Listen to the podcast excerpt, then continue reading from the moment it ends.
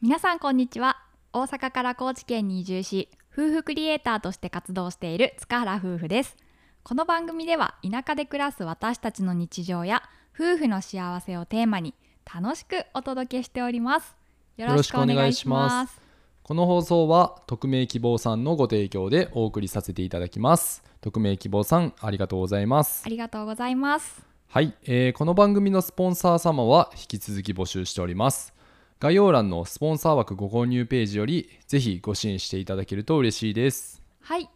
7月19日の月曜日ですね。と昨日なんですけども私たちの住む高知県の、まあ、西部の方では、警報レベルのね大荒れの天気でした。で梼原町もかなりの雷雨で大雨洪水警報とか出てたんですけどもう雷がね山やからっていうのもあると思うねんけど、うんめっちゃ近くて怖かったしいつも綺麗なあの川が珍しくめっちゃ茶色で流れも速くて。そうやな、うん。まあ、家の作りもさやっぱりあの丈夫ではないからさ、うん。もう雷鳴るごとにもうなんか振動というか、そうそう。あんなに揺れるんってぐらいね、うん、揺れがすごかったですね。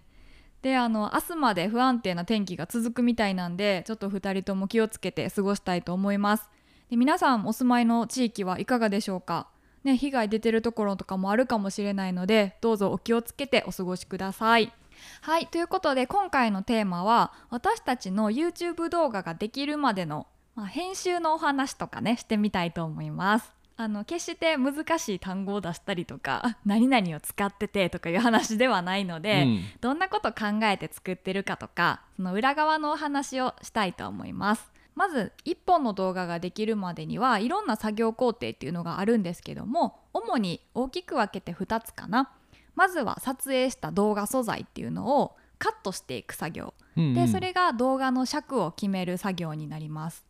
で私たちの場合だといつも1時間前後の動画の素材がうん。カットしてだいたい今出てるような10分前後の動画になることが多いかなと思ってるんやけど。そうやな、うん、でそれが終わった後にテロップとか効果音とか BGM とかそういった装飾の部分を入れて、まあ、完成となります。で私たちはこの工程をね2人で分担してるよね。そうやね。えー前半のカット作業がそうたくん。後半がまあ私という分け方をしていて、まあ、そうたくんはカット作業の他にサムネイルっていうね動画の表紙になるような画像作りも担当してくれてますでももともとずっとこういう分け方でやってきたわけじゃなくてさ最初の頃とかなうんうん。毎回1本の動画をそれぞれが丸ごと担当して、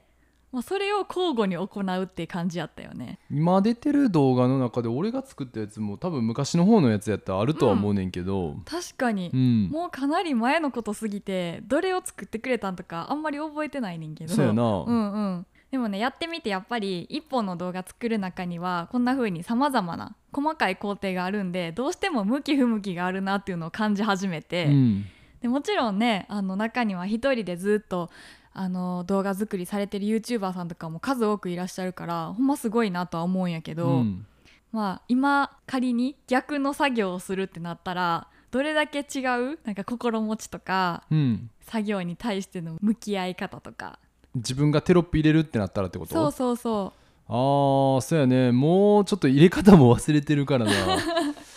まあ一回な、うん。ちょっと変わってやってみるっていうのも面白いかもしれんけど。うまあそうやんな、うん確かに。あのそうたくんがさ去年の秋ぐらいにあの一人で過ごしたっていう動画とかは、うん、結構自分で作ったんじゃない？あれは。ああそうやね。あれはほぼ全部自分で作ったかなとそうやな、うん。でもあれ以来やってないってことはもう数ヶ月全くやってないぐらいの感じで。うん。で私も逆にそのカット作業っていうのは全然やってなくて。ね前も別のラジオで話したんですけどやっぱこの向き不向きあの決める時に、うん。ある時ねどの作業してる時が好き？みたいな話になって偶然にもそれが分かれたのでこの今のね作業工程ごとに交代するという形になりました。ということで私はカット作業がすごく苦手で、うんうん。なおかつ時間がかかるんよね。まあまあそうやね。うん、やっぱりその動画素材が1時間とか以上のものも多いのでそれをやっぱ一番最初から見ながらこれいるいらないって選別していくのってめちゃくちゃ根気強さが必要やなと思っていて、うん。うん。まあ、割とさ、まあ、動画編集自体は地味な作業やと思うねんけどカットっていうのもより地味な作業じゃないかなと思ってて。ああまあそうやな、うんうん。全部一回見直すなあかんから、うん。そこは時間かかっちゃうな。そうやね。特にあの思い出したら DIY の時とかかな、うん。あれはすごい動画の尺とかも長かった気がするから、うん。その2時間とか3時間とかそうやあなった時もあるよね。うん。でもあのカット作業自体はそこまでなんていうんやろ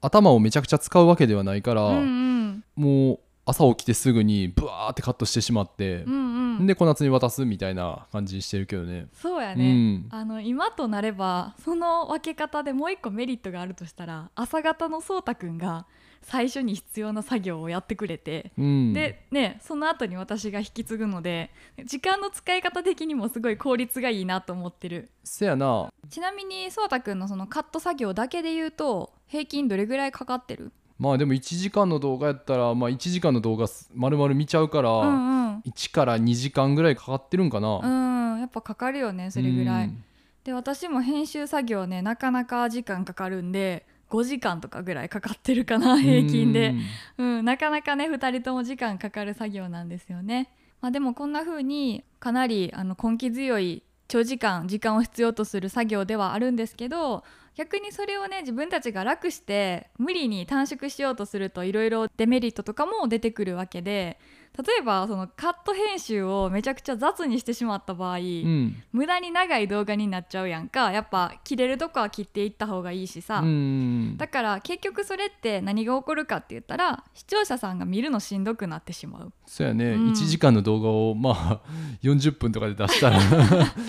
俺らが編集するのも大変やし。いやそうやね、うん。まあそのあのデメリットももちろんあるしだから見る人も編集する人もしんどなる、うん。でテロップとかのね編集も雑にしてしまうことによってなんかどこで何を伝えたいのかみたいなことが分からなくなって、うん。伝えたいことが半減しちゃったり結果面白くなくなってしまうみたいなうん。こともあるよね。そうやね、うん、やっぱそういうところでねあの動画にしてしまうとやっぱ何十分ってかかっちゃったりもするけどね、うん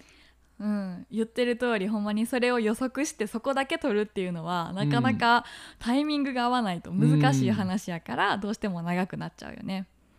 まあそんな感じでお互いに得意とか好きっていうことを優先してその作業をやっているわけですけども完成するまでの思いとしては今言ったみたいに共通してますね。やっぱ視聴者さんファーストみたいな。うん。面白いとか楽しいとか、まあ、分かりやすいとか思ってもらいたいっていうのは2人ともそれぞれ思ってると思うねやんか、うん。だからそのためにどうやったら伝わりやすいかなみたいなのはね2人でよく話し合いながら動画作りに向き合ってるなと思います。そんな感じなんやけどまあいろいろ動画に関しての話とかはしたんやけどそもそも1年前なんて動画編集って何みたいなぐらいのレベルの、うん。まあ、普通の会社員でしたからね。そうやね、ん。2人とも映像系の会社に勤めてたわけでもなくて、うんうん。事務としてずっと働いてて、まあパソコン自体はねずっと使ってたけど動画をメインとした仕事っていうのは、ん。まあやったことなかったし。そうやね、うん。ましてやその動画クリエイター映像クリエイターみたいな今は枠になるのかもしれないけど、うん。そんなクリエイターになるなんて自分がなるとは思ってなかった。うん。そう。だから最初は本当にあの独学で一から YouTube 動画とかそれこそ見ながら少しずつ編集技術を覚えて応用していってで今の塚原夫婦の動画が出来上がってるっていう感じになりますね。うんうん。だから私たちの場合は本当にテレビを見るより YouTube を見ることの方が多かったからあー確かに。ね、日常的にいろんな人の動画を見てなんかこう再現したいなって思うものが素材もたくさんあったといううか、ん。うん、もともとこの人のこういうところ面白いな真似してみようかなから始まって、うん。一番最初とかは本当にテロップを入れたり効果音をつけたり音楽を入れたりそういうのが一個ずつできてきただけでもめちゃくちゃ嬉しかったから、うんうん。うん。あんまりなんかここまでしようっていうのを最初から高望みしていったわけじゃなく、うん一個ずつ一個ずつなんかできることを増やしていった感じなので。はいそんな感じでなんか動画編集一つでもめちゃくちゃ内容の濃いというかあの割とマニアックな話をしてしまったんですけど、まああの普段からまあ視聴者さんとして見ていただいてる方にはこんな風に分担してそれぞれ作ってるんやなっていうのを、まあ、少しでも知ってもらえたら嬉しいですしあの逆にねその同じクリエイターさんがもしお聞きの場合は私たちも初心者から始めたんですけどこんな感じであのやってるよっていうのがちょっとでも知っていただけたら嬉しいなと思っています。はい、はい、というわけで今回は塚原夫婦の動画ができるまでについて裏側をお話しさせていただきました。それではまた次回の放送でお会いしましょう。バイバイ